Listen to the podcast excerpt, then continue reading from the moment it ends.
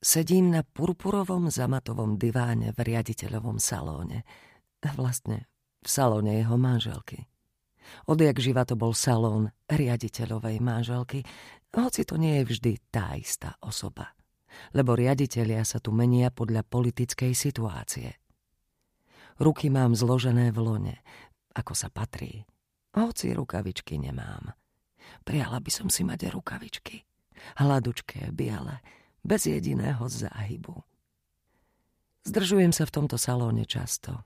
Spratávam riad počají, utieram prach zo stolíkov aj z dlhého zrkadla, obrúbeného vygravírovanými hroznovými strapcami a listami, z klavíra aj z vysokých hodín, doviezli ich sem z Európy.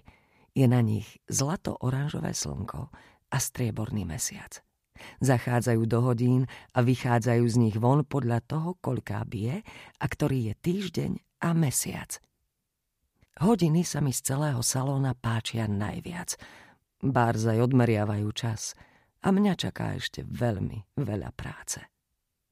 Na diváne som nikdy predtým nesedela. Je len pre hostí. Pani Parkinsonová hovorievala, že dáma si v žiadnom prípade nemá sadnúť na stoličku, z ktorej práve vstal pán, ale nikdy nepovedala prečo. Mary Whitneyová hovorila, nuž preto ty trdlo, že stolička je ešte chvíľu teplá po jeho zadku. Toto bolo od nej dosť neslušné. No a tak si nemôžem pomôcť. Ale keď tu sedím, Predstavujem si dámske zadky, čo akurát sedeli na tomto diváne. Jemné a biele, ako trasľavé vajcia uvarené na meko. Návštevníčky majú oblečené popoludňajšie šaty s radmi gombíkov na hrudi a tuhé krinolíny od spodu spevnené drôtom.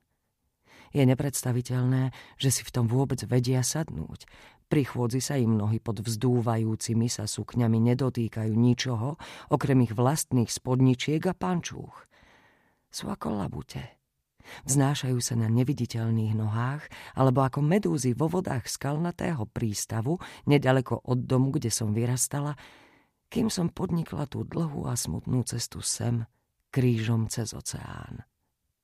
Medúzy mali tvar zvona a boli plné volánov, Ladne sa vlnili pod hladinou, boli prekrásne, ale keď ich vlny vyhodili na pláž a uschli na slnku, nezostalo z nich nič. Mnohé dámy sú im podobné. Väčšiu časť ich tela tvorí voda. Keď ma sem priviezli poprvý raz, ani jedna tu v salóne nemala drôtenú krinolínu. Vtedy sa krinolíny robili z konského vlasu Omotávať niekoho drôtom bolo nemysliteľné. Tie krinolíny som videla, keď vyseli v šatníkoch. Ukladala som ich tam a odstraňovala z nich škvrny a čistila zašpinené okraje. Sú ako vtáčie klietky. Ale čo je v nich uväznené? Nohy. Dámske nohy, uväznené v ohrade, aby sa nedostali von a nemohli sa obtierať o pánske nohavice. Riaditeľová žena nikdy tie nohy nespomenie, hoci v novinách bola o nich zmienka. Keď sa písalo o Nancy, tak tam vtedy bolo o jej mŕtvych nohách, ako trčali spod korita. Neprídu len medúzovité dámy. Vždy v útorok tu máme ženskú otázku a emancipáciu toho či hentoho. Zúčastňujú sa na nich reformne zmýšľajúce osoby oboch pohlaví a vo štvrtok sa koná špiritistický krúžok. Popíja sa čaj a prítomné sa zhovárajú s mŕtvými. Riaditeľovej žene to prináša úľavu, lebo jej synček zomrel v útlom veku. Väčšinou sú prítomné dámy.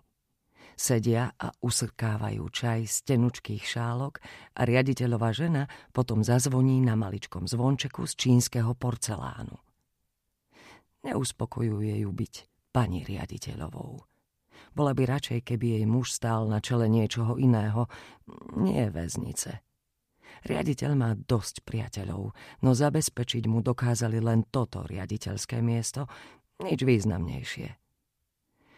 No už teda tu ju máme, riaditeľovú ženu.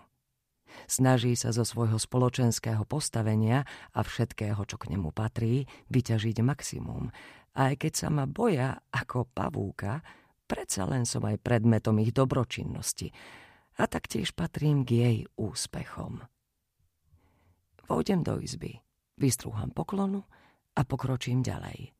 Na miesto úst rovná čiarka, hlava zohnutá, pozbieram šálky alebo ich porozkladám podľa toho, čo treba. A oni na mňa nenápadne pokukujú s podčepcov. Prezerajú si ma, lebo som slávna vrahyňa. Tak to aspoň písali v novinách. Keď som si to prečítala prvý raz, prekvapila som sa. Veď sa hovorí slávna speváčka, alebo slávna poetka, slávna špiritistka, alebo slávna herečka. Ale ako sa môže niekto presláviť vraždou? Vrahyňa je naozaj veľmi silné slovo, aby sa s ním ktokoľvek mohol len tak stotožniť. Má svoj zápach. Pižmový, zadúšajúci ako zvednuté kvety vo váze. Niekedy si ho v noci šepkám. Vrahyňa. Vrahyňa. Šuchoce ako taftová sukňa od lášku. Slovo vrah znie iba kruto. Ako kladivo alebo kus kovu. No ak by som už naozaj nemala nič iné na výber, tak budem radšej vrahyňa ako vrah. Niekedy, keď utieram prach zo zrkadla obrúbeného vzorom viniča, pozriem sa na svoj obraz. Hoci viem, že je to márnivosť. V popoludňajšom svetle salóna je moja pleť bledofialová, ako vyblednutá modrina a zuby zelenkasté. Premýšľam o všetkom, čo o mne napísali. Že som ženský démon bez ľudskosti. Nevinná obeď Gaunera, ktorý ma prinútil konať proti vlastnej vôli a ešte ma ohrozil na živote. Že som bola naozaj veľmi zaostalá, takže som ani nedokázala pochopiť vlastné skutky. A keby ma obesili, bola by to justičná vražda. Že mám rada zvieratá. Som veľmi pekná a mám oslnivo krásnu pleť. Že mám modré oči, zelené oči, gaštanovo-hnedé vlasy, ale aj že mám hnedé vlasy. Som vysoká, Nepresahujem priemernú výšku. Pekne a vkusne sa obliekam.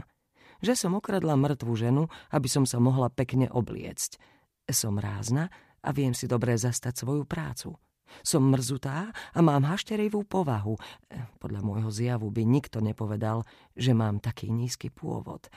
Som dobré dievča s poddajnou povahou a nič zlé sa o mne nedá povedať. Som prefíkaná a prešibaná. Som nahlúpla a slabomyselná. Nestíham sa čudovať, ako môžem byť naraz toto všetko. Práve môj obhajca, milosť pán Kent Mackenzie, o mne povedal, že som slabomyselná.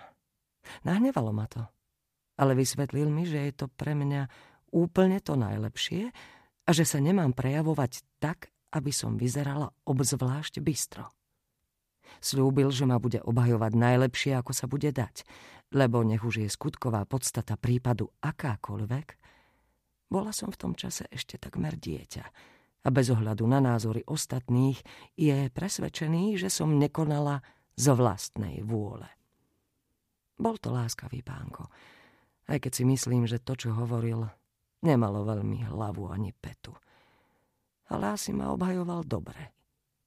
V novinách písali, že udatne odrážal všetky útoky. Aj keď neviem, prečo tomu hovorili obhajoba, keď ma neobhajoval. Iba sa snažil zo všetkých svetkov urobiť nemravníkov, klamárov, alebo aspoň dokázať, že sa mýlia.